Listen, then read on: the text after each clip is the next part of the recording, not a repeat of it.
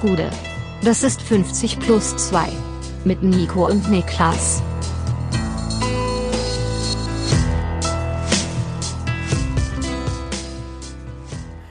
»50 plus 2 Bundesliga-Rückblick, der 18. Spieltag. Mein Name ist Nico Heimer und bei mir sitzt der Mann, der diese Ammoderation über ihn gerne als NFTs verkaufen will, Niklas Levinson.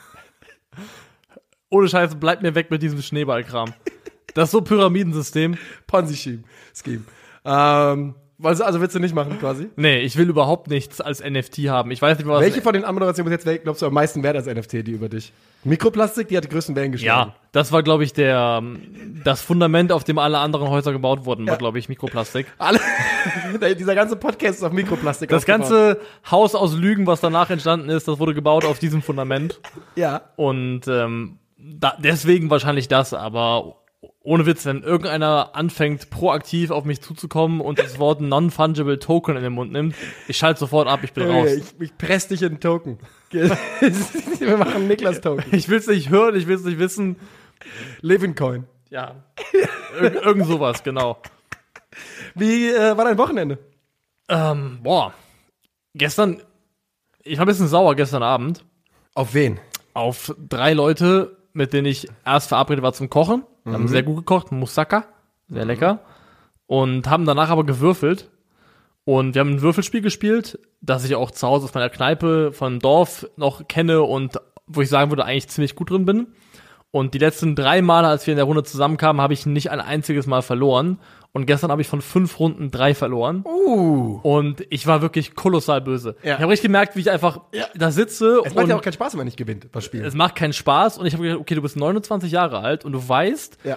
wenn du jetzt so Alkohol trinken würdest, gäbe es eine durchaus realistische Chance, dass, dass hier irgendwas eskaliert. Ich war wirklich, hab wirklich mit den Gedanken gespielt. Wolltest jemand, hattest jemand im Die- Ziel von den dreien, den du auffangen wolltest? Also ist dieses Spiel, wo du, nur- wo du ansagen musst, wie viele von einer Augenzahl im, Ja. im Spiel sind. Ja, ja, das hat, hat man schon mal kurz drüber Genau, gesprochen. dieses äh, Fluch der Karibik äh, Lügenspiel. Ja. Und es gab zwei Situationen in Folge, wo angesagt war, von 20 Würfeln wären 12 Sechsen und ich hatte keine einzige Sechs.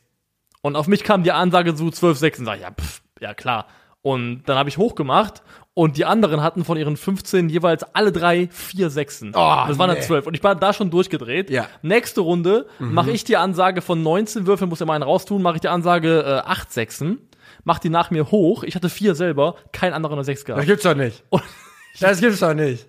Da wurdest du ja, da wurdest du ja von Gott betrogen. von Gott betrogen. Ja. Muss man sagen. Ich war wirklich so sauer. Ja. So, so, so sauer. So, äh, weißt du, was ich gemacht habe am Wochenende? Formel 1 gefahren. N äh, nein, tatsächlich habe ich diese Woche nicht. Ich musste relativ viel arbeiten, aber ich habe mir. Hast du dir, kennst du das, wenn du dir selber wehtust und das dann sofort im Zorn auf dich selber umschwingt? Das Ja. passiert mir sehr regelmäßig. ich tue mir weh, es tut übertrieben weh und das erste, was ich mache, ist mich so übertrieben über mich selber aufregen und mich selbst beschimpfen. Ich habe am Freitag, ähm, man sieht's nur noch hier, einfach auf eine heiße Herdplatte mich abgestützt, wirklich. So. Also wirklich einfach draufgestützt, vier Finger verbrannt. Und gestern wollte ich in ein Glasbüro reinlaufen und bin einen Meter zu früh abgebogen. Und hab ein richtiges Einhorn auf der Stirn. Richtig Vollgas reingebrettert. In eine Glastür. ja, ja, einfach eine Glaswand natürlich. Oder Die Glas, Tür war ja noch ja, nicht mal da. Glaswand. Ja. Also ich habe quasi mich selbst, selbst ge, äh, bestraft an diesem Wochenende. Geißelung. Es ist die Selbstgeißelung, aber ohne, ohne, ohne Absicht halt dahinter. Also ein bisschen Geißelung ist auch bei dem einen oder anderen Fußballspiel mitgeschwungen, das man dieses Oh ja. Wochenende geschaut hat, Oh ja. um mal die Ähm, Brücke zu schlagen. Am, es geht los am Freitagabend natürlich. Wir sind beim Auftakt der Rückrunde in München gegen Borussia Mönchengladbach und der große FC Bayern München wurde vom Virus gegeißelt. Warum hasst das Virus den FC Bayern so? Und dann kommen die da raus mit einer Aufstellung, wo du denkst, Moment, wer fehlt denn da? Das ist auch, das ist auch eigentlich fast Bestbesetzung. Gut, nicht ganz, aber dafür, wie sich's vorher angefühlt hat, war die Bayern-Aufstellung dann gar nicht so schlecht, oder? Also, es ist eine Aufstellung gewesen, die die allermeisten Bundesligisten wahrscheinlich für ihre Mannschaft sofort 100%. gekauft hätten. Ja. Aber natürlich finde ich trotzdem, es ist Fair Play zu sagen, das ist natürlich nicht die, keine Bayern A11 gewesen Natürlich. und vor allem auch, wo die Leute dann teilweise spielen mussten. Also Ja. Kimmich hinten rechts, Sabitzer hinten links, das ist natürlich auch teilweise weit weg davon gewesen, dass die Leute ihre optimalen Positionen besetzt hätten. Genau, da würde ich sogar äh, tatsächlich noch einen Schritt weiter gehen und sagen, da war dann die Summe der Teile kleiner, als äh, die, weil sie einfach so so wild da gespielt haben. Dann äh, Malik Tillmann mit seinem ersten ähm, äh, Anfang äh, Einsatz von Anfang an in der Bundesliga und ja, das ist natürlich, das war natürlich eine Mannschaft, die wir beim FC Bayern so höchstwahrscheinlich nie wieder zusammen spielen sehen werden. Ja. Und trotzdem gehen sie in Führung. Und zwar auch verdient zu dem Zeitpunkt durch Robert Lewandowski. Verdient und in meinen Augen mit einem, von, angefangen vom Diagonalball von Süle bis zum Abschluss im Weltklasse-Tor. Der Abschluss war unglaublich. Also die ganze Gesamtverarbeitung des Balles, also mit was für einer Energie Ja. und was für einer Kraft der an Elvedi einfach vorbeizieht mit diesem einen Kontakt. Und dann der Abschluss, also aber auch die zwei Kontakte vorher von Navri und Müller, das ist ja alles One-Touch gewesen nach dem Diagonalball.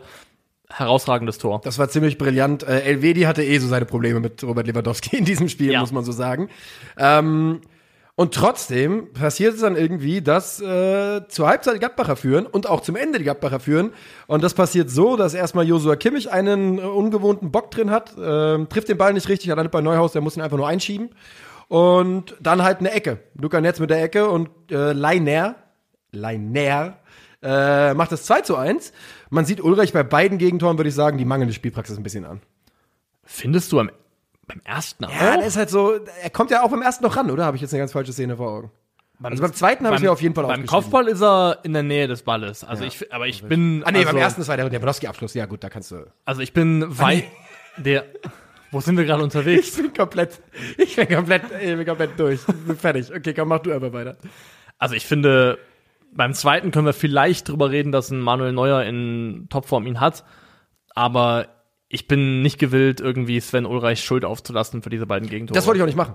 Ich wollte damit nur sagen, er sieht aus wie ein Torwart, der länger nicht Fußball gespielt hat. Hat aber dafür nachher auch noch den einen oder anderen sehr, sehr guten Reflex gehabt. So Also so schlecht war das dann, fand ich in Summe gar nicht. Es ist eigentlich sehr, sehr unglücklich für die Bayern gelaufen, weil sie hatten ja selbst noch genügend Chancen. Ich habe Kimmich trifft Aluminium, Lewandowski trifft von der, der ähm, aus dem. Spitzenwinkel Ja. Aluminium und danach die Nachschusschance, die Ginter auf der Linie klärt. Also Bayern hatte genügend Chancen, um Na klar. mindestens einen Punkt mitzunehmen. Wenn man Kritik üben möchte, dann finde ich das erste Gegentor ist das wiederkehrende Problem gewesen. Gut, das war Sabitzer auf einer für ihn fremden Position, aber was Nagelsmann ja schon oft kritisiert hat, ist, dass Bayern bei Verlagerung auf eine Seite keinen Druck auf den Flankengeber schafft. Das heißt, es ist oft schon so gewesen, dass die Bayern Gegentore kassieren, nachdem ein Außenspieler sehr, sehr unbedrängt eine Flanke schlagen durfte. Und das war beim ersten Gegentor definitiv auch der Fall.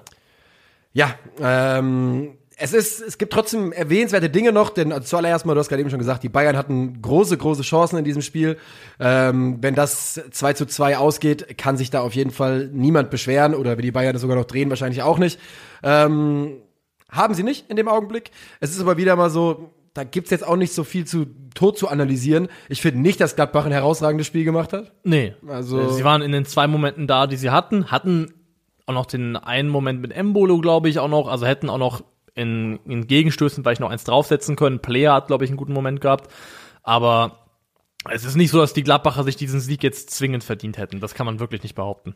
Was aber interessant ist, ist, dass bei den Bayern ähm, dann natürlich aufgrund der Situation äh, Wanner eingewechselt wird, wird zum jüngsten Spieler in der Clubhistorie oder sogar der Bundesliga-Historie mit 16 Mo Jahren und 15 Tagen. Da können doch nicht viele älter, jünger gewesen sein. Ich glaube, der, hm, ich glaube, nur der jüngste Bundesligaspieler Ja, Mokoko. Bayern. Mokoko Ähm, war, genau, glaube ich, 16, 16 und 11 oder so. Er müsste auf zwei gehen, unmittelbar hinter Mokoko, ja. ja, ja.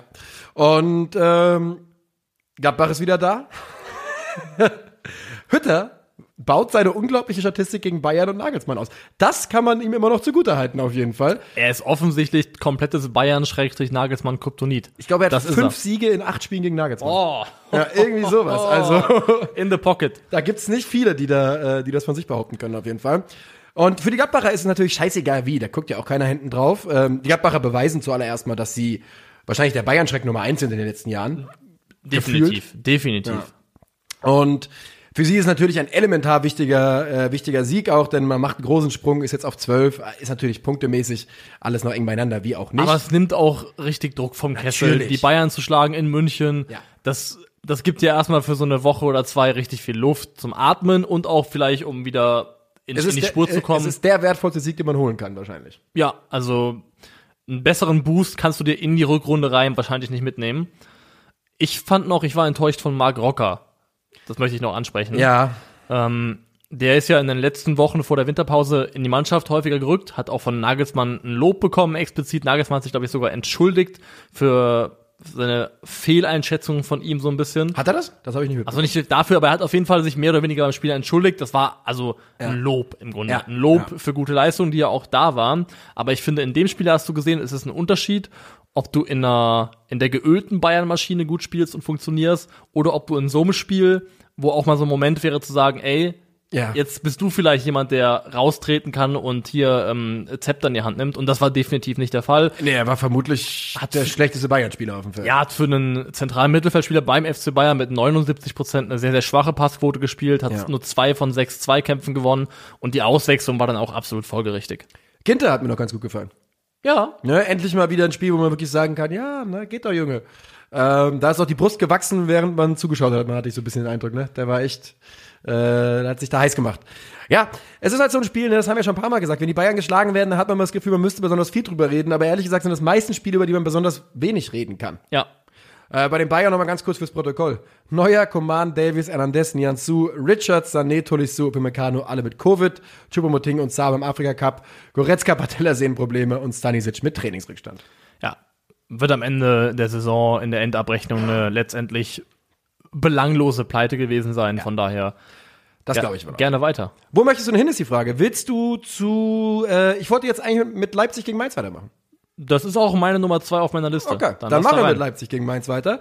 Ähm, 4 zu 1 gewinnt RB gegen die 05er und das gesamte Spiel entscheidet sich mehr oder weniger in Minute 18, würde ich mal behaupten.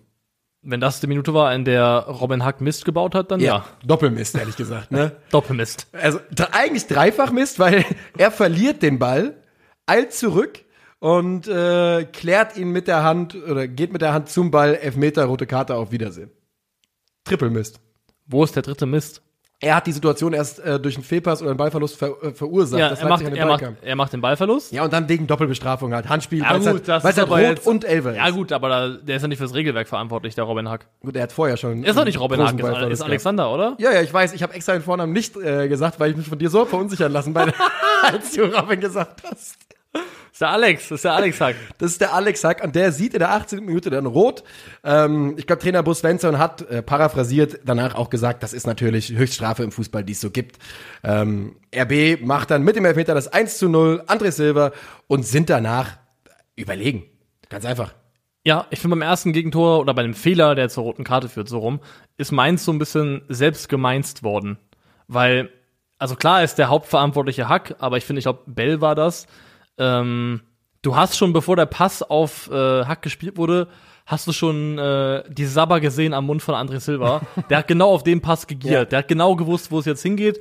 Und das hat auch, das Leipziger Pressing in dem Moment ist perfekt getriggert. Es gab keine unmittelbare Anspielstation für Hack, außer zurück, die hätte wählen können. Ja. Und dass er den Fehler macht, das muss dann eben auch erst passieren. Aber Leipzig hat in dem Moment für meine Begriffe auch sehr gut gepresst. Ja, und sie belohnen sich eben mit äh, dem 1 zu 0. Die Mainzer, wie gesagt, du bist halt dann in der Situation, wo du halt, äh, da gibt's dann, also, da gibt's wenig Gewinner in so einer Situation danach äh, aus, aus Mainzer Perspektive. Und so entfaltet sich das Spiel ja dann auch so ein bisschen ähm, direkt nach der Halbzeit ist es Dominik Soboslai, ähm, der zuschlägt nach einem Kunku Assist. Ähm, da gab's ja kurz die, den Check wegen Abseits. Abseits war das, ne? Aber war alles in Ordnung. Oh ja, und dann, wie ich immer so gerne sage, geht's dahin. Jason, äh, Jason Lee macht zwar den Anschlusstreffer, äh, kompromisslos, ordentlich gespielt von den Mainzern, aber dann machen Kunko und André Silva den Deckel drauf. Ähm, und alle drei, die bei, bei den Leipzigern erfolgreich sind, sind, glaube ich, ein paar Sätze wert, ehrlich gesagt. Sowohl, also ein Kunko, André Silva und auch Soboslai. Ja. Soll ich? Soll ich loslegen? Also ich möchte, ich möchte sagen, also André Silva zuallererst mal, das war alles schwierig und sowas, aber da ist ganz klar ein Trend zu erkennen. Und das ist ein Trend, der Gegnern von Leipzig nicht gefallen sollte. Ich habe das Gefühl, bei André Silva, der findet sich immer mehr, der Druck ist eindeutig nicht mehr drauf. Was hat er jetzt inzwischen? Bestimmt acht, neun, zehn Saisontore in der Bundesliga? Ich gehe straight rein. Sieben. Sieben? Sieben okay. und drei. Sieben ja, und drei. Okay, waren fünf bis gestern, also gut. Ja, Äh, aber wenn er am Ende aus der Saison rausgeht mit 14 bis 15 Saisontoren, dann war es ja auch immer noch Ja. okay. Nicht ganz das, was vielleicht das Geld äh, an Versprechungen geweckt hat, aber bei der ein, bei den Bewertungen zu André Silva muss man auch, glaube ich, ehrlich sein, ist oft auch so ein bisschen Helme mit reingeflossen, weil er zu Leipzig gegangen ist. Also ja, klar. die Brille war nicht immer ganz klar, durch die man ihn betrachtet hat. Ah, ja, klar. Dann äh, mh, Soboslai. Soboslai und Kunku, das sind zwei so geile Kicker zusammen, die haben so ein gutes Verständnis, die, die machen richtig Bock. Die machen richtig Bock, aber du kannst die nicht in einem Satz erwähnen. Es gibt gerade vielleicht drei Fußballer auf der Welt, die man in einem Satz mit Christopher Nkunku erwähnen Das kann. ist mein nächster Punkt. Guck hier, was ich vorbereitet habe für dich. Ich habe Christopher Nkunkus ähm, Advanced Stats mir rausgesucht, ähm, um mal zu gucken, seine Offensivleistung ein bisschen einzuordnen. Und es ist absolut unglaublich. Also erstmal hat er wettbewerbsübergreifend 26 Spiele, 16 Tore, 12 Vorlagen, nur Bundesliga, Champions League und DFB-Pokal.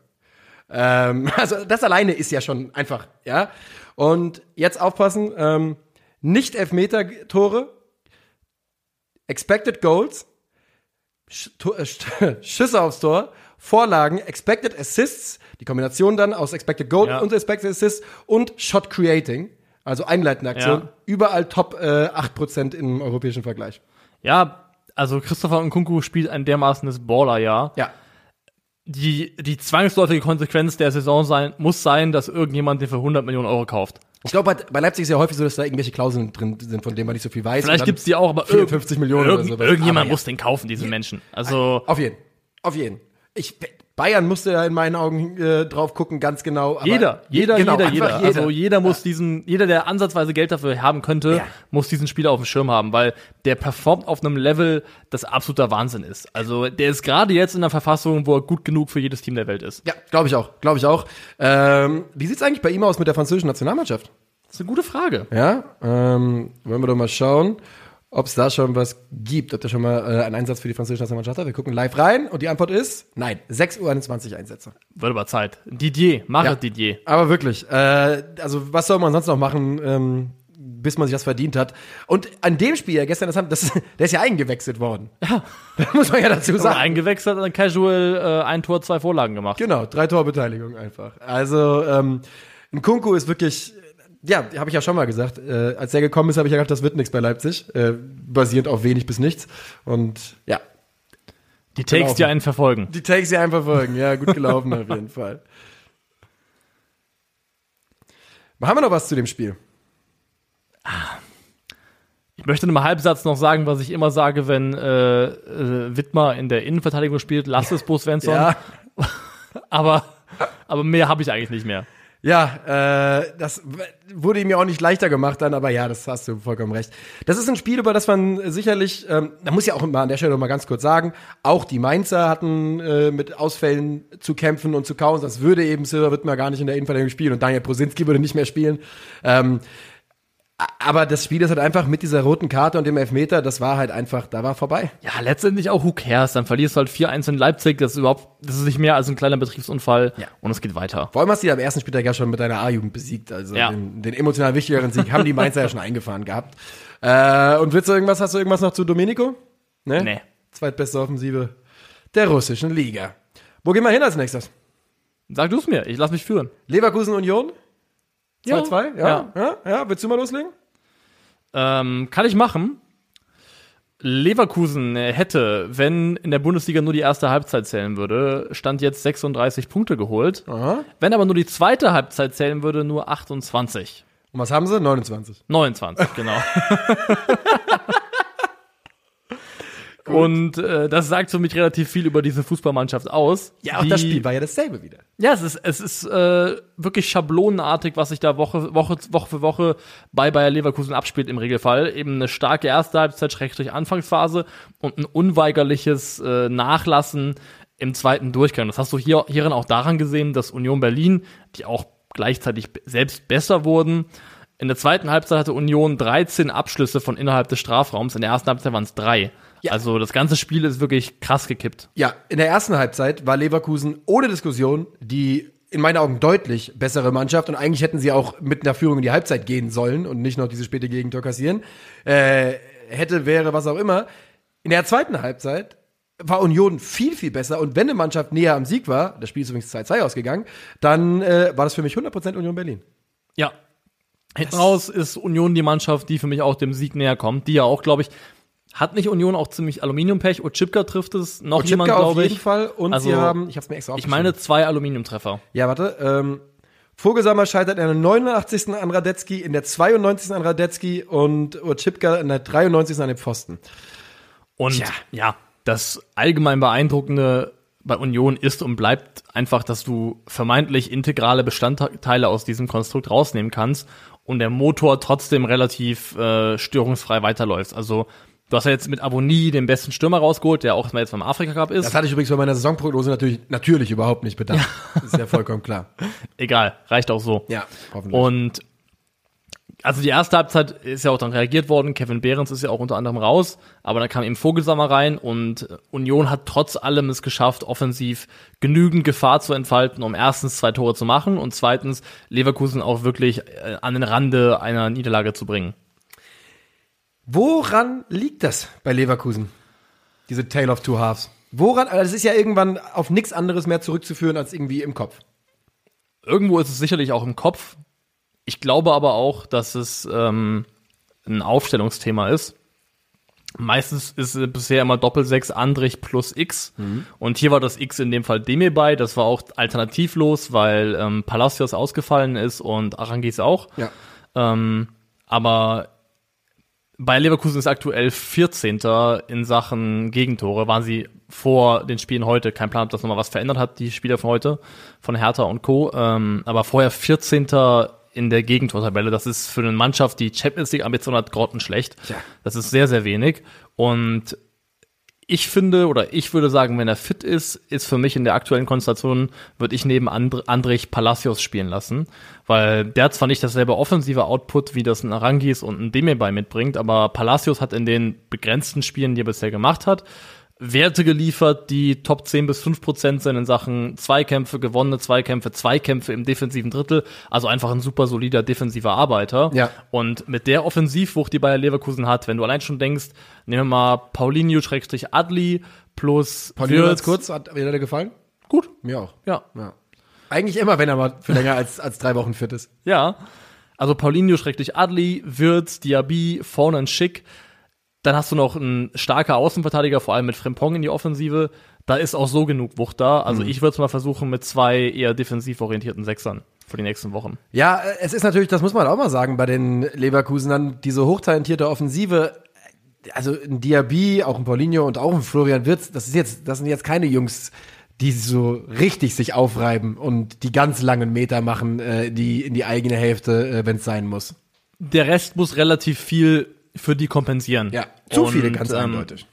auch zu viel und dem kannst du halt ein bisschen beikommen vielleicht, wenn du da wirklich sagst, hier unsere Defensivjungs, Andrich plus, ich würde sagen Palacios, die sind hauptsächlich dafür da, einfach umzuflügen und den Jungs vorne den Rücken freizuhalten. Ich finde es übrigens absolut überragend, dass ausgerechnet Grisha Prömel äh, gegen äh, Leverkusen die beiden Tore macht. weil Das ist ja eigentlich äh, Thinking Man's Andrich auf jeden Fall. Und äh, Der was? der Thinking Man's Andrich. Der Andrich des denkenden Mannes. Was bedeutet das? Der Andrich, das ist einfach nur Englisch für der, der, des kleinen Mannes oder so. Ja.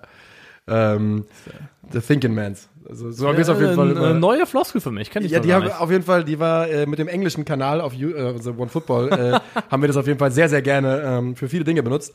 Ähm, das, ich meine, Christian Bröme, der, der hat ja vorher wahrscheinlich drei Bundesliga-Tore gemacht oder so. Deswegen einfach schöne Geschichte, dass er hier doppelt trifft. Also auf jeden Fall noch nicht zwei in einem Spiel. Das war zum ersten Mal. Ja, das ist wohl richtig. Wenn du Soundprobleme hast, dann sag's mir. Du hast gerade so im Kopfhörer ein bisschen rumgeruckelt. Ich hatte nämlich auch kurz das Gefühl, Nee, ich, hab ich nicht. Ich höre ein bisschen dumpf. Okay. Nee, ich habe keine Soundprobleme, ich, Ganz andere Probleme. ich, so, ich vibe. du bounced. Ich bounce. Du bounced, ja. Ähm, das bedeutet übrigens, dass äh, Union Berlin mit äh, diesen zwei auf dem siebten Platz bleibt. Leverkusen rutscht auf fünf ab Ja. und du schießt dir den, wie heißt es, Ich habe Musikantenknochen? mir gerade den äh, Musikantenknochen gestoßen, ja. Das war nicht so schön. Bitzelt der ganze Arm erstmal. ähm, ich wollte gerade noch mal ganz kurz eine Sache nachgucken über, äh, über Kollege Grisha Prömel. Wenn du also für eine Sekunde übernehmen willst. Kann ich denn schon mal so leicht überleiten zu dem, wo wir jetzt hingehen wollen? We- Weißt du schon, wo wir hingehen wollen? Nee. Ich wollte mir bei Grisha Prömel mich eine einzige Sache angucken. Moment. Okay, fertig. Ich möchte nichts mehr dazu sagen. Ähm, nix. Ich wollte eine Sache gucken.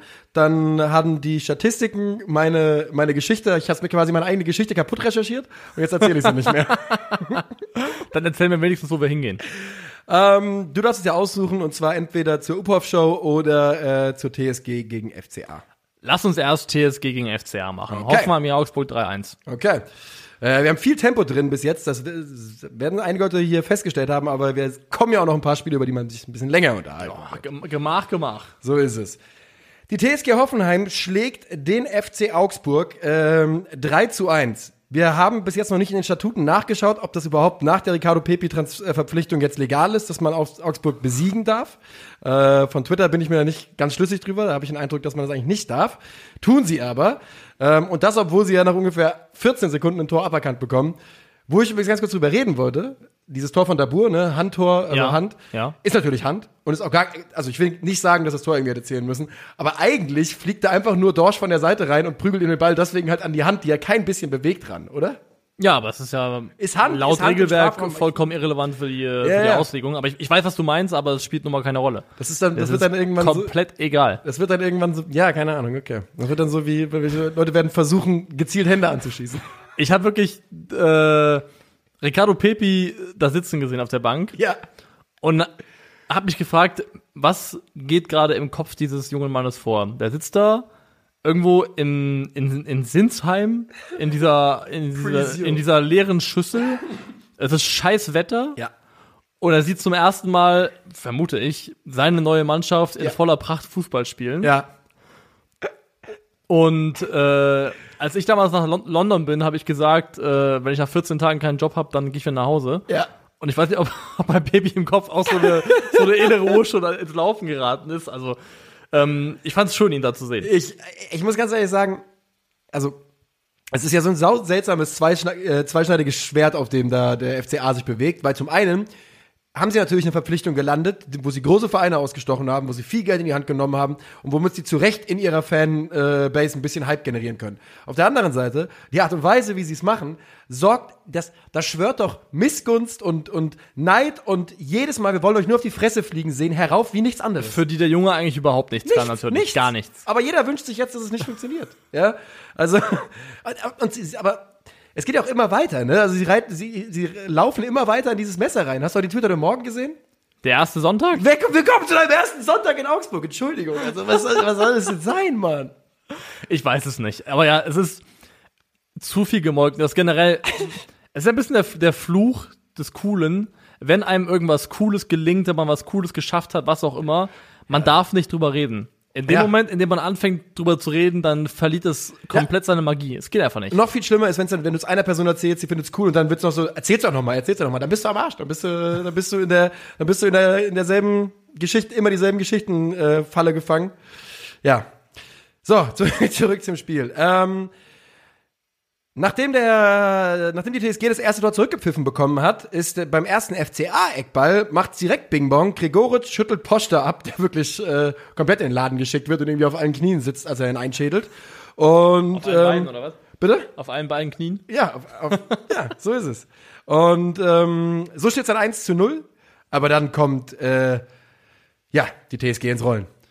Sie kommt ins Rollen und das ist auch äh, an zentraler Stelle einem Mann zu verdanken, das ist David Raum, Yes. der mal wieder seinen Shoutout kriegt und ihn mal wieder verdient hat, weil er Living the dream. wahrscheinlich der beste TSG-Spieler auf dem Platz war. Die, die Hereingabe, die er dann schlägt auf zum, zum Ausgleich, Ja, ganz die brillant. ist brillant. Und Da auch schon, wie sie es vorher mit Dabur auf dem Flügel spielen. Er und Dabur. Da haben sie, haben sie einfach Augsburg ausgezogen mit zwei Pässen. ausgezogen mit zwei Pässen und dann das Ding reingemacht. Ja. Und äh, die Hereingabe ist wirklich einfach fantastisch. Die ist wunderbar und äh, da kannst du auch keinen, keinen Verteidiger mit in die, irgendwie in die Show mit reinnehmen und sagen, ja, hätte man besser verteidigen können. Weil wenn der Ball mit so einer Schärfe und Präzision kommt, dann machst du einfach mal grad gar nichts dran. Und ähm, der einzige Wermutstropfen war letztendlich das Tattoo, was er dann entblößt hat. Das Halstattoo ist nicht neu, oder? Das hier. Was er ja auch so, dass da auch zu sehen ist. nee, weiß ich nicht, aber ob man, also, Living the dream. Auf der Brust. Hat er präsentiert, ja? War er stolz drauf. war stolz drauf, ja. Ja. Aber er lebt ja auch seinen Traum. Das macht er aber erst nach seinem Tor. Deinen Traum, Ja. denn er wird wahr. Ein Mann, der noch einen Shoutout verdient hat, Akpo Guma. Was war das? Dragon Ball? Digimon? Ja, genau, Digimon, zweiter Versuch, D- komm. d- Warum soll ich beim zweiten Mal wissen? ähm, ich wollte noch über kurz Akpo, Akpo, Bu, Akpo Guma. Ja. Legt das zweite vor. Wir haben schon mal kurz drüber geredet. Der, der rechte Flügel ist auch dank ihm eine wirkliche Waffe. Ja, und es ist keine, Satz. es ist keine Waffe, weil Akpoguma mit einer Sinanrolle Leute aussteigen lässt, sondern weil er einfach durchwalzt. Dampf- Der Dampfwalze, hat wirklich einfach Dampfwalze. Jago einfach wirklich weggewalzt und da war er aus dem Weg. Und der Pass, die Hereingabe ist, die ist super auch. Und äh, Bebu sagt Danke und macht das Ding rein. Bebu sagt Danke. Ähm, 3 zu 1 geht's am Ende aus. Der letzte Konter läuft über äh, Rütter, der dann links eben David Raum findet und der dann, sein Trikot entblößt. Es war wieder mal so ein Bebu-Spiel, ne? Äh, sein, sein, sein Tattoo äh, entblößt. Es war wieder so ein Bebu-Spiel. Und ich habe danach mal äh, ein bisschen Deep Dive bei Bebu gemacht. Äh, Und weißt du, in welchen Statistiken er einer der besten in ganz Europa ist? Nee. Torschüsse von ihm, die zu, zu Toren seiner Mitspieler führen. da ist er 94 in Top, also in Top Ja. 6 Prozent. Stabil. Äh, tatsächlich ist es, es ist ganz lustig, weil äh, er hat die Statistiken eines sehr, sehr guten Stürmers. Ähm, Gerade bei hier ähm, nicht, äh, nicht Elfmeter, also Expected Ja. Goals nicht durch Elfmeter, gehört er zu den allerbesten, aber er hat halt äh, 39% Shots on Target. Und da gehört er halt zu den unteren 40%. Ja. Und das ist ISB Boo komplett in der Nutshell einfach. Ist es komplett. Das ist ja das Einzige, was ihn daran hindert, ein, Richtig krasser Stürmer zu sein. ein Spieler zu sein, der auch in anderen Regalen, in anderen Sphären unterwegs wäre. Das ist der einzige Grund dafür, dass er eben nicht woanders spielt, ist, weil er im, in vielen Bereichen klasse ist, aber eben nicht in der letztendlichen finalen Abschlussqualität. So ist es. Ähm, dem FCA, das muss man auch äh, sagen, die machen in den letzten 20 Minuten ordentlich Druck. Das, man kann jetzt nicht behaupten, dass sie ja nicht mitgespielt hätten in irgendeiner Form. Äh, die haben alles reingeworfen, aber diese TSG ist halt, da reicht es halt einfach nicht, ne? Nee. Und also Augsburgs Tor ist ja nach einer Ecke gefallen. Und das war das 18. Saisontor, wenn ich nicht ganz daneben liege. Und sechs von diesen 18 Saisontoren hat der FC Augsburg eben nach Standard gemacht. Das ist ein Anteil von einem Drittel, also 33 Prozent. Ja. Und äh, nur Freiburg hat eine höhere Quote, einen höheren Anteil an den eigenen Toren von Standards. Und sonst kommt Augsburg auf Augenhöhe mit Frankfurt, glaube ich, äh, mit demselben Anteil. Aber Frankfurt hat ja mehr Tore gemacht als Ja. 18. Und wenn du eh schon so wenig triffst und dann noch ein Drittel davon nach Standards fällt, dann sagt es einiges darüber aus, über, sag mal, fehlende Kompetenz im Bereich Chancen rausspielen. Und das ist halt auch das, wo ich sage, deswegen ist Pepe alleine auch vielleicht einfach nicht genug, weil es bringt dir nichts, jemanden zu haben, der vielleicht in sich, für sich genommen ein guter Stürmer ist, Ja. wenn du es nicht schaffst, den Kerl in Szene zu setzen. Ob das passiert, ob sie das schaffen, das wird also abzuwarten sein. Ähm, er hatte, glaube ich, einen Abschluss äh, in, dem, in diesem Spiel. Den Tweet möchte ich gern zitieren. Was für ein Strahl. Dann einfach nur wirklich eine Volley-Abnahme. Hat sich gut in Richtung Flanke, in Richtung Ball bewegt und Volley abgenommen. Das war alles. Ähm, Moment, das war aber kein offizieller FC Augsburg-Tweet. ich glaube doch. Nein. Nein, nein, nein. Oh, bin ich da du, reingefallen? du bist getrollt worden. Da hat jemand seinen Account um äh, Gute Arbeit an die Person. Ja, muss sehr, man sehr sagen, gute aber das Arbeit. war, weil ich habe es auch gesehen, dachte, das kann nicht dein Ernst sein. Ja. Und hab dann nachgeschaut, es war nicht der offizielle Ah. FCA-Account. Das muss man ihnen lassen. Großartige Arbeit von diesem jungen Mann ähm, an der Stelle, das muss man ganz klar sagen. Das war es also zur TSG gegen den FC Augsburg. Die TSG Hoffenheim bleibt eine der äh, positiven Überraschungen dieser Saison und ist jetzt Dortmund-Jäger Nummer eins. Was? Dortmund-Jäger Nummer eins, Also- TSG Hoffenheim. Ist doch vollkommen klar. Vollkommen ganz normale Formulierung. Ich sitze jetzt gerade hier vor dir Ja. mit äh, einfach normalen Haaren. Ich nicht. Wie du nicht. Ich habe gut, du hast ein bisschen Sonntagsfrisur, das stimmt, ja. Aber eigentlich auch lässig. Ich, ja, okay. Mach ja. doch mal. Und, nee, aber ich habe mich jetzt heute tatsächlich gefragt, weil eigentlich wollte ich heute meine Haare schneiden. Ja. Haare schneiden bedeutet man ja einfach nur ein, ein Millimeter bzzz. Und ich bin nicht dazu gekommen, weil mein Live einfach zu, zu stressig ist. mein, mein Live ist einfach zu, zu stressig. Ja. Und ich habe mich gefragt, warum habe ich mir noch nie eine R9-Frisur gemacht? Das ist, das gehört ganz dir auf jeden Fall. Äh, Es ist ja total, also bei der Frisur, die ich eh habe, ja, bietet sich an. ich kann es einfach mal machen. Ja, also meine persönliche, es ist halt einfach wirklich eine der allerschlimmsten Frisuren, die man haben kann auf diesem Planeten. Ja, aber ich kann ja selbst nach einer Woche sagen, egal, wieder weg. Du kannst, du wirst es nach zwei Minuten sagen. Du wirst es aus Spaß einmal machen, ein Foto auf WhatsApp verschicken, sofort abrasieren. Bin ich ganz sicher. Eine Woche trägst du durch dieses Dreieck da vorne. Was? Du glaubst doch nicht, dass, willst du, trägst du eine Woche das Dreieck? Ja, würde ich machen, ja. Ich will da irgendeine Wette draus machen, aber Ich auch. ohne, dass ich, dass, Ja. ohne, dass ich was tun muss. Ja, wie? Also muss ja nichts tun, außer wetten. Aber, aber Wette. ja, aber was heißt Ja, Wette. Einsatz? Ja, mach irgendeinen Einsatz. Gib mir was. Gib du mir was. Gib mal was. Was soll ich machen? Ähm, was sollst du machen? Wenn ich eine Woche R9 trage, machst du auch eine Woche R9. Ich mache eine Woche, aber äh, ältere R9, ich nehme einfach brutal zu eine Woche lang. Okay? Oder pass auf. Wenn ich eine Woche R9 mache, dann machst du die 50% Water Challenge. Wa- was heißt das dann? Eigentlich hatten wir ja gesagt 5 Liter Wasser. Ja. 2,5. Das machen wir dann? Oder nur ich? Du. Okay, und wo, Wenn- wo wenn- veröffentlichen wir das? Irgendwo kriegen wir schon raus, Twitter. wo wir es hinhauen. Ja, okay, Twitter. Auf Twitter. Das heißt, ich muss zweieinhalb Liter Wasser trinken mit Kohlensäure. Mit Kohlensäure, Und ja. danach. Ja, nix mehr, dann war's das. Ja, okay. Hast gemacht. Aber dafür mache ich eine Woche R9 Okay. und bin dann auch in Videos als R9. Aber das bedeutet ja jetzt, äh, Moment, Moment, Moment. Ähm, also, wann geht das los, das Ganze? Morgen schneide ich mir die Haare. Okay, also wenn du morgen quasi, wenn ich dich morgen nicht mit der neuen Frisur gehe, sehe, hast du die Wette schon verloren. Ich bin am Dienstag im Studio mit der neuen Frisur. Ja, okay? das heißt, die Shorts vom Dienstag und Sektion Radioverbot am kommenden Donnerstag wirst du mit erneut die ganze Woche ist er neuen Content. Let's go! ist das schön. Ist das schön. Das wird Ja, mit, meinen, mit meinen Geheimratsecken so bescheuert aussehen, aber Egal, egal. Nein, nein, du hast, ich sehe das da oben schon. Das sieht gut aus. Das sieht gut. Ich glaube ernsthaft, dass wenn, dich, wenn man dich von der Kamera von vorne sieht, dass man es einfach nicht mehr raffen wird, großartig. Glaube ich wirklich. Außer ich gucke halt runter, ne? Hatte der das Dreieck, war das vorne gerade oder war das vorne spitz? Ich muss mal gucken nochmal. Ich muss war das nachschauen. Dreieck? Ich muss Satz des Pythagoras machen bei deinen Namen, ich ausrechnen, ob das geht. Okay, okay, okay, okay. Wir machen weiter in Freiburg.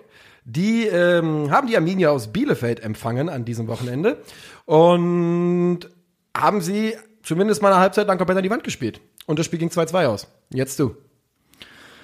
Man hätte meinen können, dass das Ding durch ist. Ja, Nach äh, der 2-0-Führung von Freiburg hätte ich zumindest halb damit gerechnet, das Spiel ist gelaufen. auf jeden Fall.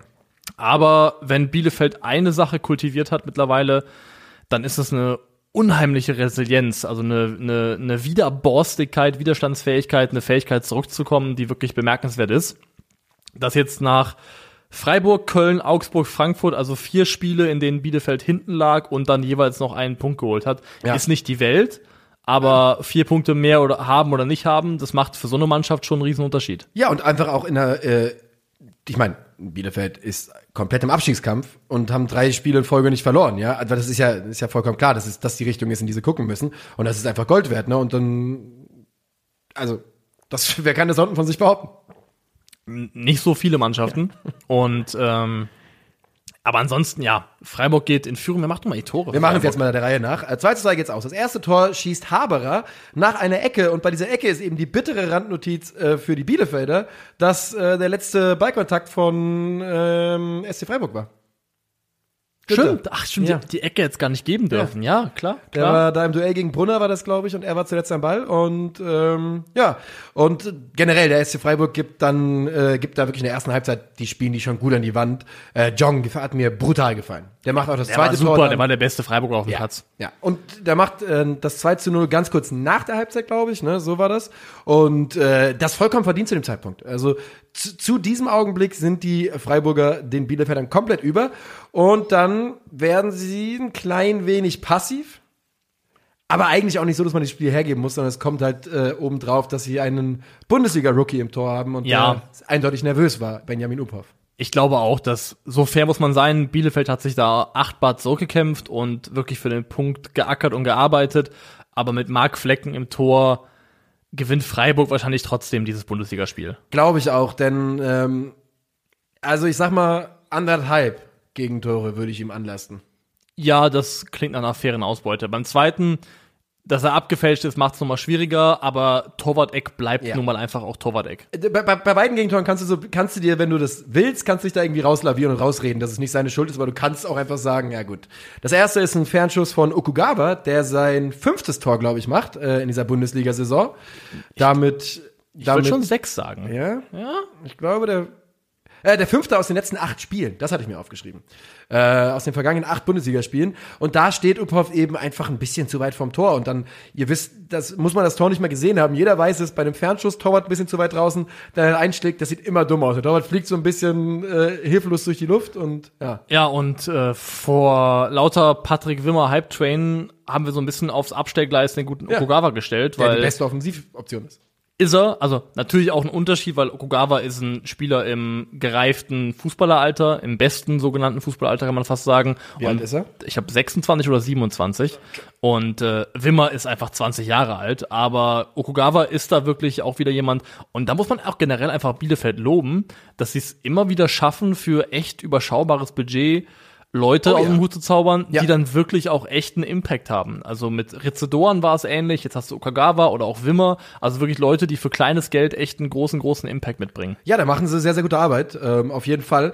Und man kann es, wir müssen es jetzt noch ein letztes Mal sagen. Dieses Spiel muss einfach durch sein. Die Freiburger waren so überlegen, dass sogar wenn sie noch zwei Gegentore kassieren, es eigentlich nicht 2-2 ausgehen darf, sondern halt dann 4-2 steht oder sowas. Ne? Also Freiburg war die bessere Mannschaft. So, genug davon, denn die, Armin, die Arminia macht noch den Ausgleich durch Bri äh, Brian Lassme. Spitzer Winkel, du sagst es, ähm, sieht Uphoff natürlich einfach mies aus. Sieht mies aus und viel mehr gibt es dann dazu auch nicht zu sagen.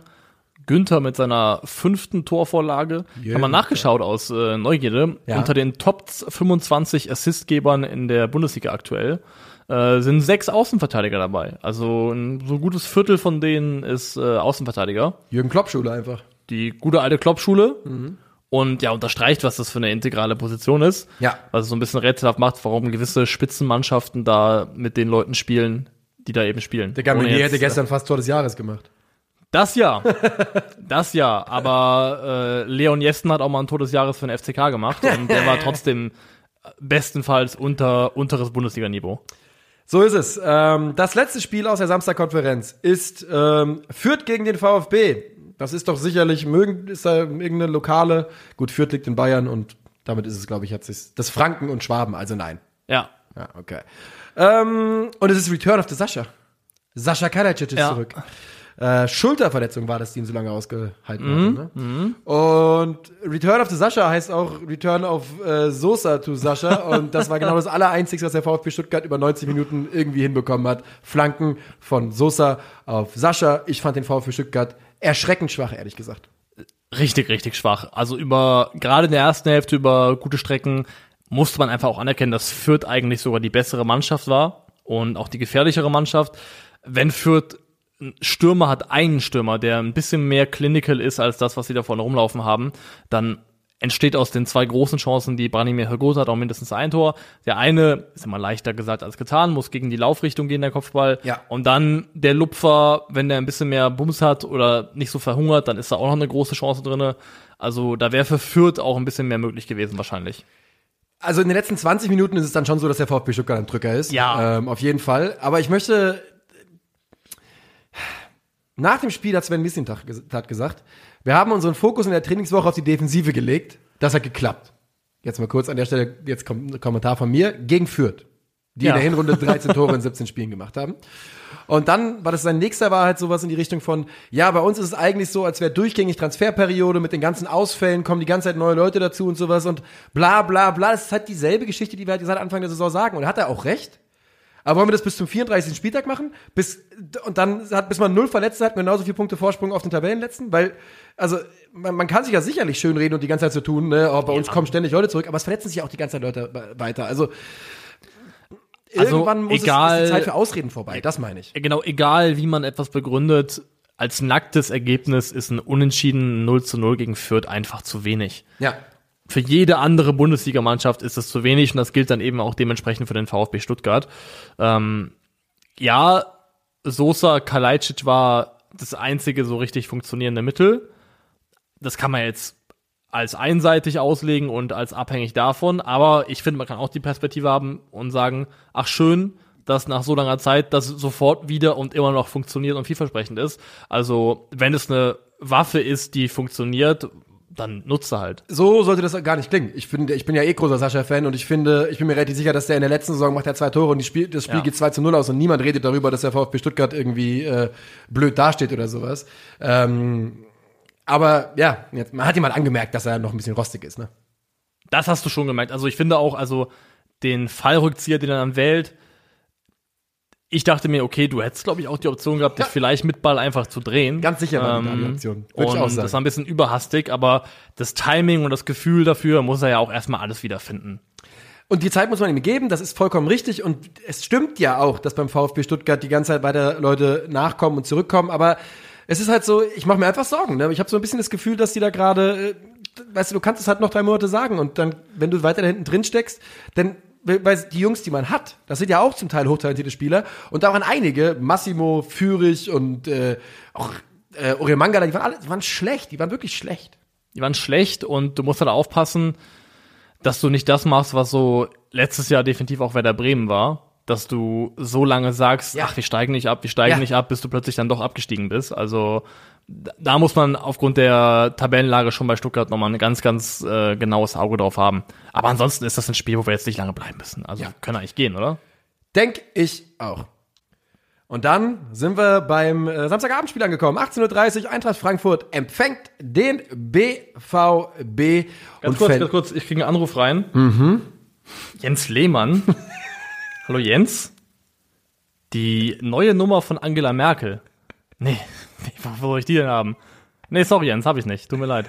Ja, wünsche ich dir auch. Schönen Abend. Mach's gut. Ich find's ganz hervorragend, dass Jens Lehmann immer noch dich anruft bei all seinen Fragen. Was war das vorhin, was er wissen wollte?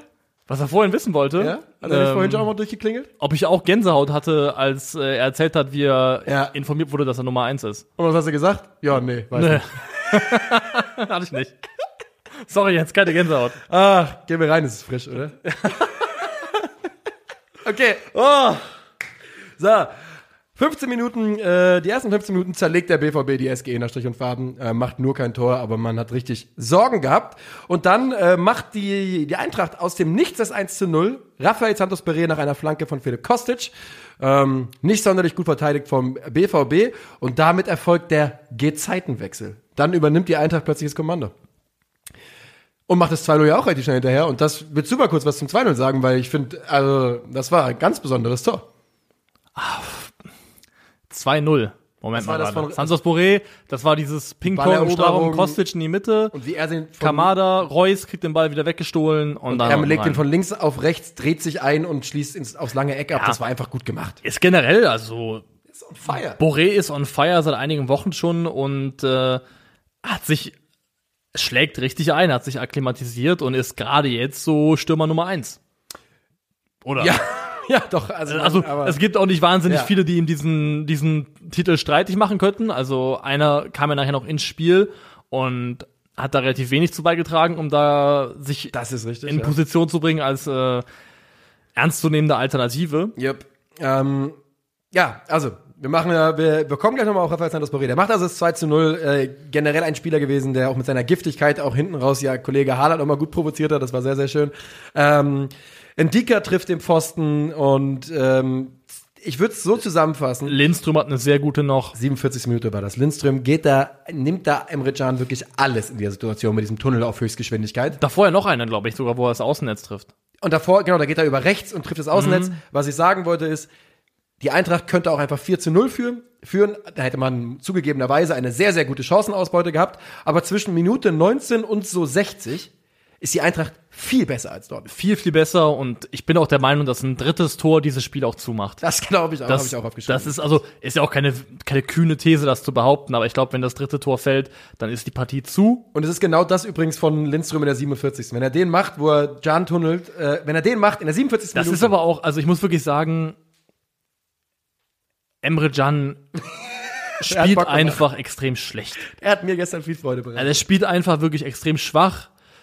Vielleicht muss man einfach irgendwann auch, oh gut, Dortmund Personalprobleme ist akzeptiert, ist wahrgenommen. Man muss irgendwann auch einfach anerkennen, vielleicht, dass der Typ kein Innenverteidiger ist. Ist er nicht. Weil das ist ein Zweikampfverhalten, das ist, also wie, mit was für einer Leichtigkeit er Lindström das anbietet, das ist Wahnsinn. Und Lindström nimmt sie auch dann natürlich dankend an. Ähm, jetzt muss man aber auch äh, ein paar Sachen, also die Eintracht muss Corona-bedingt, zum Teil aber auch verletzungsbedingt einfach wechseln und generell spielt man ja schon mit Rode und Rustic auf der Doppelsechs, muss man ja mal sagen. Das ist ja auch eine Doppelsechs, die wir so noch nicht gesehen haben. Ähm, und die Eintracht ist eindeutig personalgeschwächt und nach, nach so 60 Minuten konnte man dann eben auch, musste man auch die Jungs rausnehmen und mit den Wechseln ging es dann bergab, aber man musste wechseln. Ja, also Ja. Rode, da, da ging nichts mehr. Lindström war auch einfach platt, der hat sich so aufgerieben. Und ähm, auch der BVB wechselt und bringt unter anderem Torgan Hazard und dann äh, kippt das Ganze, fängt das Spiel langsam an zu kippen. Mir ist es da wichtig, das ist, weil, was dann, ne, ich würde diese, ich, klar, Sam Lammers sieht da scheiße aus beim dritten Gegentor. Das ist blöd, ja. Aber der hat, der würde nicht mehr spielen überhaupt, wenn wir nicht in der Situation wären, ja. Also es ist ein größeres Problem, als dass man es hier an Sam Lammers festmachen könnte. Und ähm, die Eintracht spielt das 60 Minuten wirklich gut und ist dann zu passiv und dann kommt der BVB halt. Dann kommt der BVB halt und zum Thema Sam Lammers kann man auch sagen, das eine ist es, in deiner privaten WhatsApp-Gruppe deinem Kollegen zu schreiben, Ja. Junge, Lammers ist so ein Ja. Punkt, Punkt, Punkt oder was auch immer und dich da in deinem privaten Kontext darüber aufzuregen, also you do you, kannst du gerne machen. Ja. Aber ich finde immer in dem Moment, wo so ein massenhafter Pile-on passiert, wo einfach mehrere, viele, viele Leute sich dazu entscheiden und natürlich Man weiß es ja inzwischen schon, ne? Ich, Ja. bin, ich bin auf Insta gegangen und habe bei Sam Lammers geschaut, bevor das die große Welle auf Twitter geschlagen hat, weil Ja. ich mir schon gedacht habe, da wird's jetzt. Und es ist natürlich furchtbar gewesen, was man da liest. Ja, und genau da ist halt für mich die Schwelle erreicht und die Grenze erreicht, wo ich sage, dass da, da hört dann legitime Kritik auf und da gehst du, stößt du in einen Bereich vor, wo ich finde, ein halbwegs ein Mensch, der kurz mal einen Schritt zurücktritt, muss erkennen, dass du damit niemandem hilfst und einfach nur im Zweifelsfall jemanden, der sicherlich nicht glücklich darüber ist, Ja, äh, das ist, mehr das ist nämlich der belastet. große Punkt. Was glaubt ihr denn, oder ihr, Entschuldigung, das ist keine Ansprache an euch irgendwie Ja. als Zuhörer oder an, an irgendjemanden. Was glauben diejenigen? Ja. Da für eure Scheißstimmung seid ihr dafür verantwortlich. ähm, der Junge ist schon bestraft genug in dem Augenblick. Der weiß ja, äh, was passiert ist und wie es passiert ist. Der wird sich seinen Kopf schon ganz selbst machen. Und äh, für mich, vielleicht, wir haben darüber vorhin schon mal kurz geredet, äh, an den Punkt zu kommen, wo man dann auf das Profil einer anderen Person geht, weil man dieser Person entweder sagen will, also einfach, weil man der Person in welcher Form auch immer Schmerzen verursachen will. Irgendwann muss dein, deine pervers. persönliche Notbremse muss gezogen werden. Ja. Also, weil das sind ja mehrere Schritte. Es sind, ich öffne die App, ich gebe den Namen ein, ich schreibe den Kommentar, ich schicke ihn ab. Und Irgendwo in diesen vier Schritten. Du kannst ja sogar noch löschen. Kannst du löschen. Lässt stehen. Irgendwo in diesen Schritten, an einem dieser Schritte muss deine persönliche innere Notbremse angehen Ja. und dir sagen, hör mal, muss das jetzt eigentlich sein? Und Ja. die Antwort darauf ist eigentlich immer nein. Ja.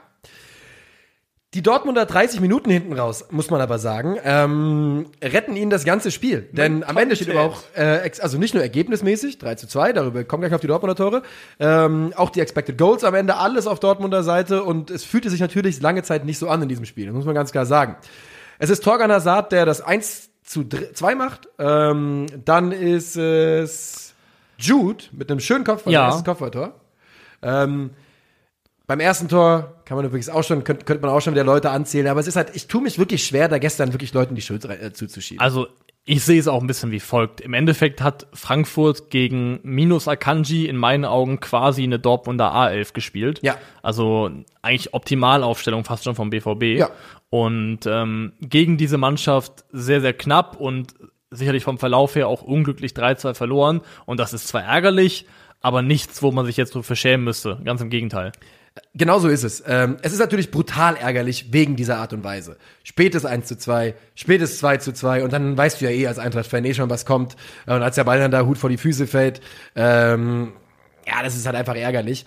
Aber das war wirklich eine ordentliche Leistung von der Eintracht gestern. Ganz einfach. Und äh, ein paar Sachen, die ich auf jeden Fall noch äh, erwähnen möchte, ist unter anderem Martin Hinteregger. Ähm, Fuck you. und, und äh, auch Erling Braut Haaland. Äh, Hinteregger, zuallererst, bevor wir auf die Situation zu sprechen kommen.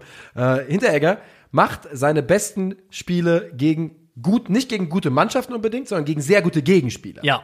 Der liebt richtige klassische Mittelstürmer, an denen er sich äh, richtig abarbeiten kann. Das ist sein, äh, sein, sein Ding. 100 Prozent. Und äh, so auch gestern. Hinten raus sieht natürlich dann auch blöd aus, weil man kassiert ja drei Gegentore. Ja. Ähm, aber gut. Und er hat es aber auch geschafft, eindeutig bei Haaland unter die, unter die Haut zu kommen. Gut, er hat ihn einfach auch einfach wirklich dezidiert ins Tornetz reingeschubst. Also, das ist jetzt ja kein subtiler Move gewesen. Also, Ja. Nö. und ich kann deswegen auch die, die Wut von Haaland verstehen. Also, Natürlich. Ich kann bei, ich will's auch- ich- Moment, ich kann Haaland verstehen. Mach du erstmal und dann gebe ich meinen Case, okay? Weil ich muss ja aufpassen, ja, wie ich das ja. alles sage. Also ich kann Haaland verstehen und ich kann auch die Leute verstehen, die sagen, was ein Depp der Haaland. Mhm. Beides macht für mich Sinn.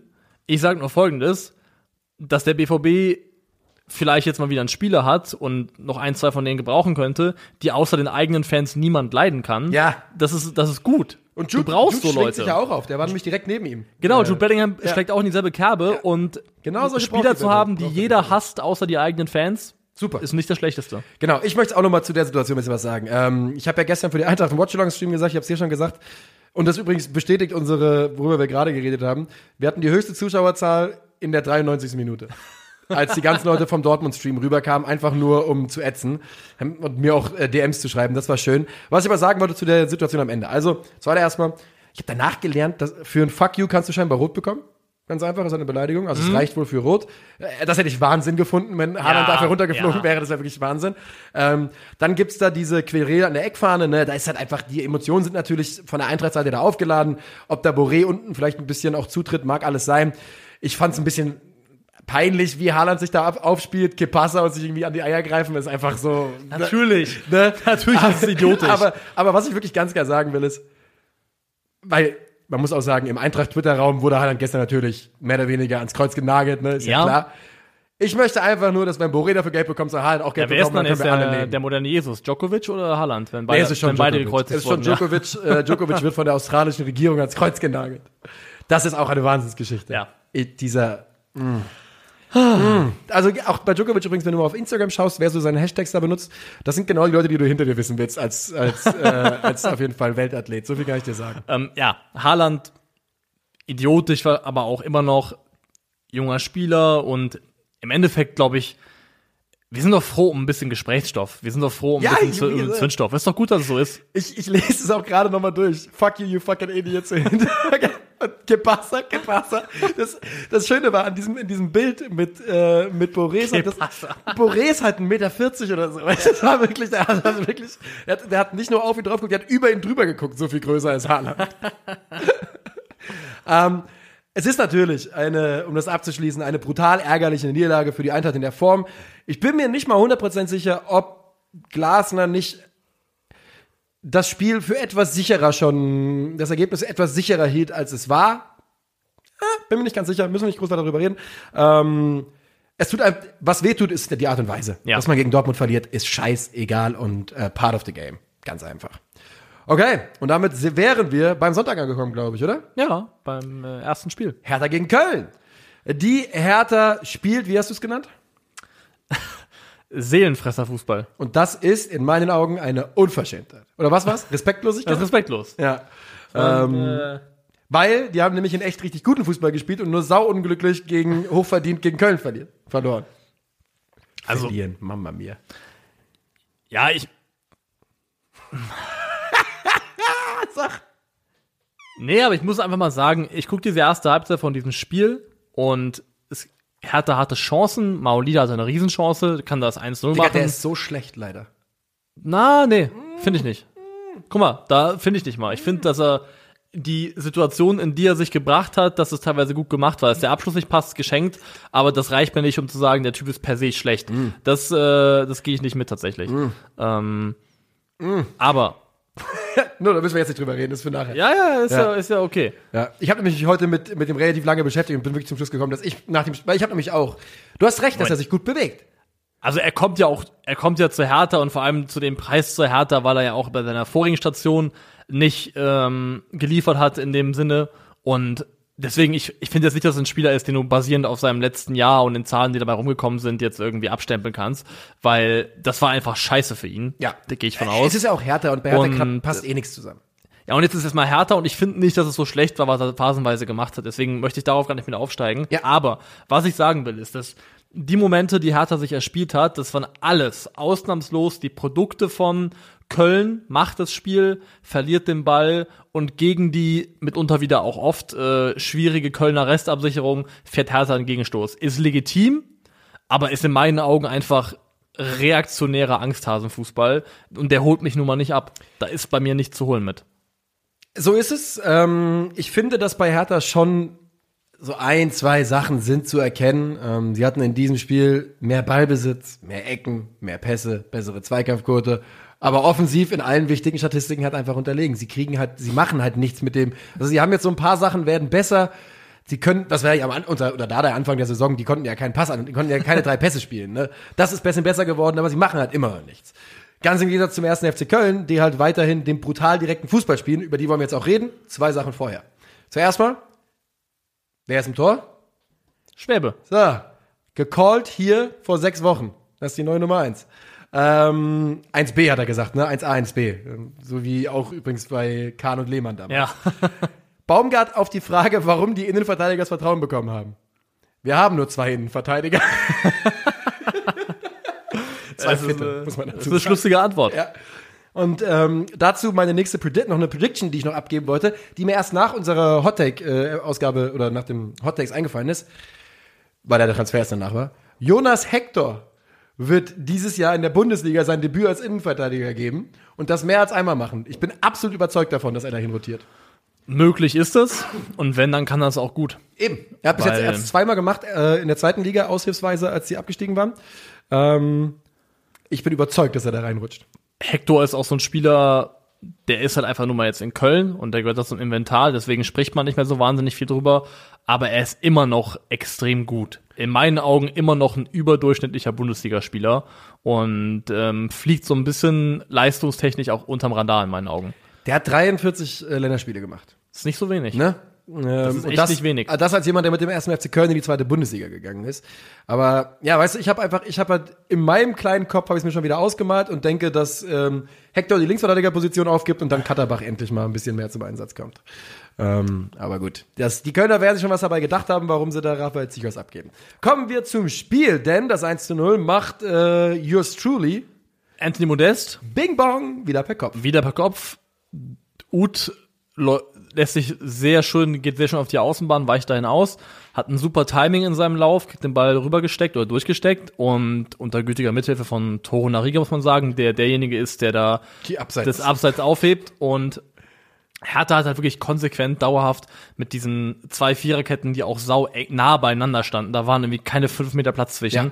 Einfach wirklich da echt ein massives, enges, kompaktes Ding aufgezogen. Aber wenn du so stehst und dann auch teilweise so passiv bist, dann müssen die ganzen kleinen Handgriffe halt sitzen. Und dann kannst du dir sowas nicht erlauben. Und das ist viel zu oft passiert, dass äh, Köln in den Rücken der Abwehr gekommen ist Ja. und da extrem viele Gefahren oder gefährliche Situationen hatte. Und eine davon war eben diese. Uth schlägt eine wunderbare Flanke dann auch in der Folge. Modest, das ist Formsache, was er da macht. 1-0. ja. Und das zweite Tor, was dann fällt, ist dann über die andere Seite. Ist ein bisschen Kuddelmuddel.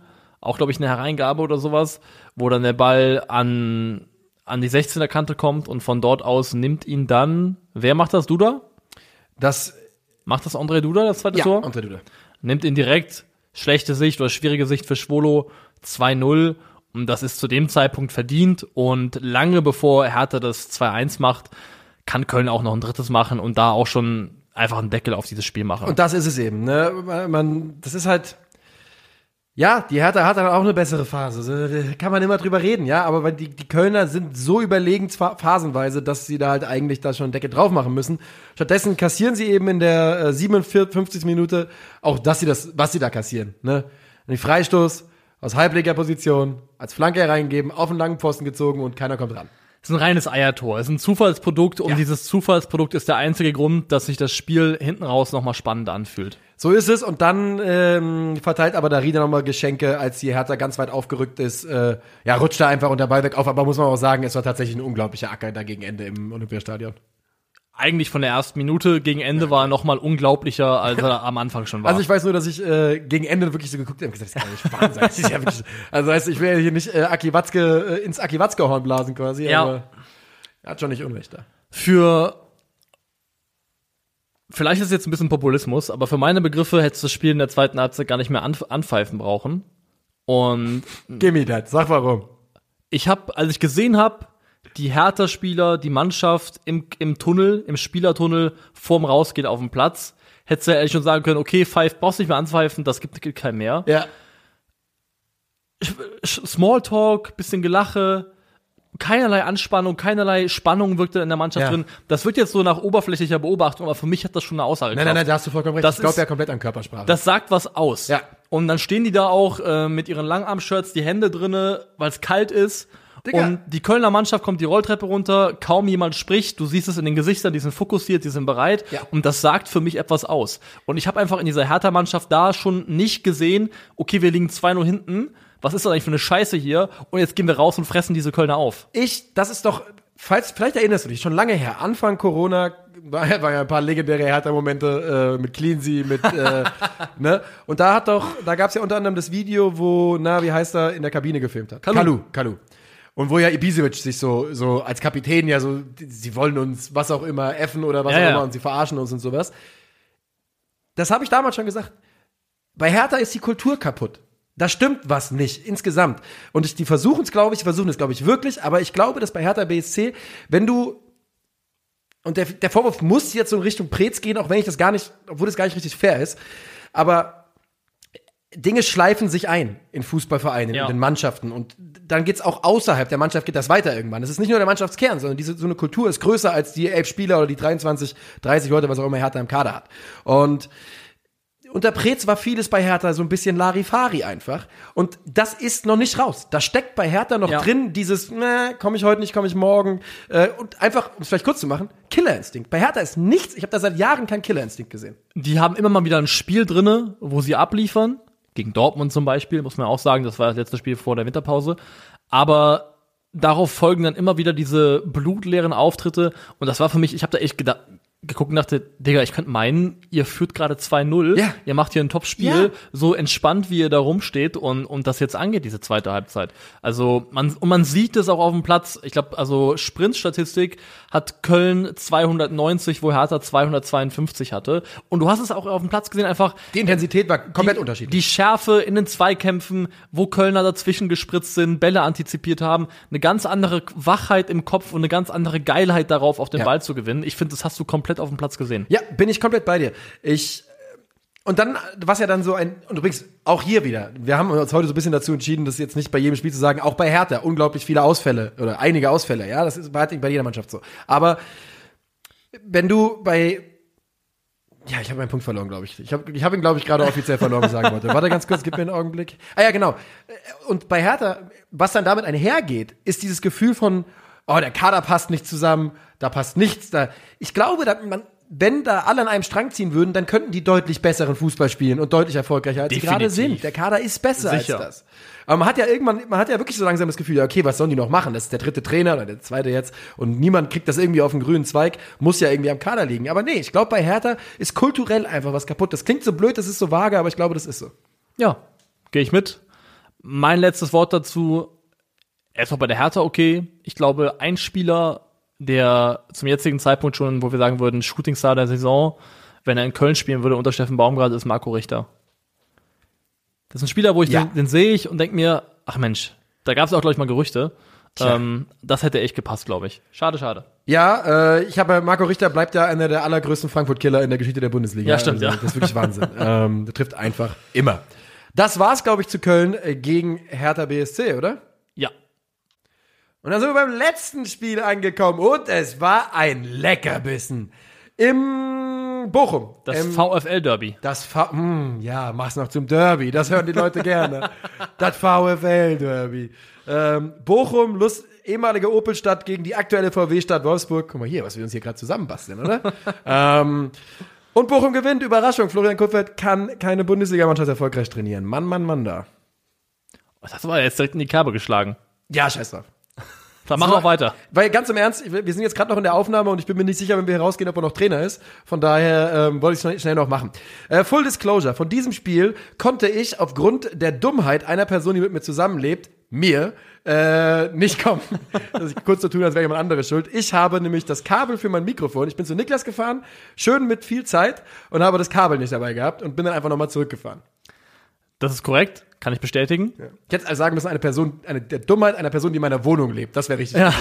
Dann hätte, daraus wird ein Schuh. eine, also man braucht auch nicht viel mehr für dieses Spiel als ähm, in dem Fall die finale XG-Statistik, die da eingeblendet wurde von Bundesliga.de, Ja. die uns verabschiedet hat mit 1,51 oder sowas oder 1,5. 1,41 zu 0,51. oder Genau, auf jeden Fall fast plus eins für Bochum und vor allem Ja. 0,5 für den VfL Wolfsburg. Das ist absoluter maximaler Ausdruck der Harmlosigkeit, mit der Wolfsburg da einfach Fußball gespielt hat. Kaputt. Wolfsburg ist kaputt. Wolfsburg ist offensichtlich kaputt für den Moment und der Trainer scheint nicht derjenige zu sein, der sie reparieren kann.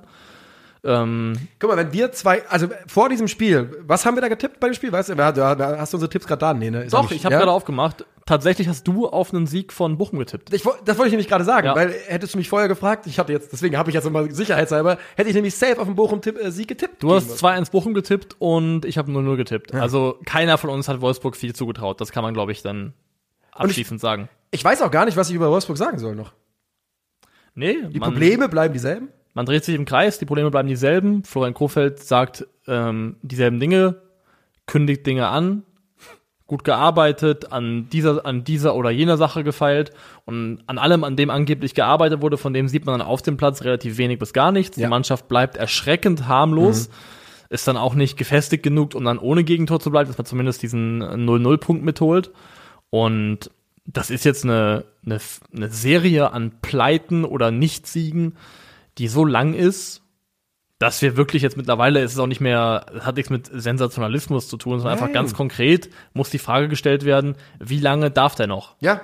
Ja, ich meine, also wirklich, es, es macht ja, es ist, wir haben es ja gesagt, es gibt keine Verbesserung, es ist kein erkennbarer Fortschritt zu sehen und Wolfsburg trudelt einfach durch die Liga. Versteht mich nicht falsch, ist mir scheißegal, sollen sie machen. Ich freue mich für den VfL Bochum sehr, aber es ist halt, wenn, wenn, wenn ich, wenn ich Vollidioten Fußball-YouTube-Hansel im Podcast sage, ich bin mir sicher, dass Bochum das Spiel gegen Wolfsburg gewinnt und auch auf die Tippe und dann, also irgendwann, Jörg Schmatke, ruf mich an.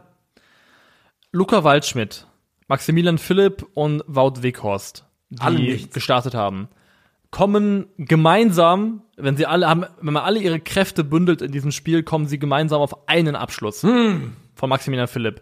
Weder Wout Weghorst noch Luca Waldschmidt hatten einen, Ab einen Abschluss.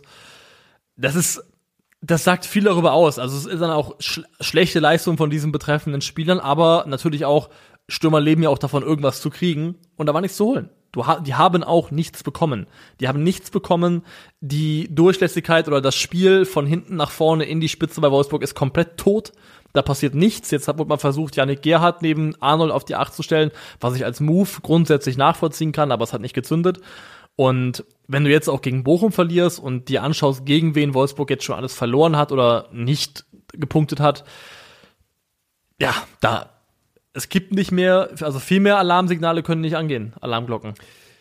Und es würde mich nicht wundern, wenn ähm, die auch bald erhört werden, ehrlich gesagt. Ähm, und Sechste Ligapleite in Serie. Ja. Sechs Bundesligaspiele in Serie verloren. Ich muss wirklich mittlerweile sagen, also, was hat Kofeld, das Van Bommel nicht hatte, dass, wenn er jetzt länger weitermachen darf? Deutsche Pass, keine Ahnung. Ja, ich weiß es gibt ja. Äh, Ich habe einen grünen Pass mit einem goldenen Adler drauf. es ist. Wer war das? Torch featuring Tony L. Uh, Oldschool-Shit. Das hätte ich tatsächlich auch einfach nicht sagen können. Ich kannte dir, glaube ich, von Torch wenig bis nichts ähm, aufzählen. So. Wir waren mal Stars. Das passt auch zum VfL Wolfsburg. Wir waren mal Stars, wir waren mal Champions League Teilnehmer. so ist es. Ähm, Oh my Lord, Alter. Dieses, ach, boah, minus 13 Tore, 20 Punkte aus 18 Spielen, Tabellenplatz 14. Das ist schon echt, das ist echt trist. das, das wird auch, ja, das, ne, machen wir uns nichts vor. Mit, das wird Florian Kohfeldt, wird diesen Karren nicht aus dem, das, wie soll er das machen? Wo soll das herkommen? Was soll der für eine Epiphanie haben, für, für einen Geistesblitz haben plötzlich, dass er jetzt irgendwie da, den, das Ding rumreißt? Das glaube ich nicht. Und für den VfL Wolfsburg, in meinen Augen, aus unserer Sicht, glaube ich, glaube ich, für uns beide sprechen, wäre dann eine Trennung das, das Sinnvollste.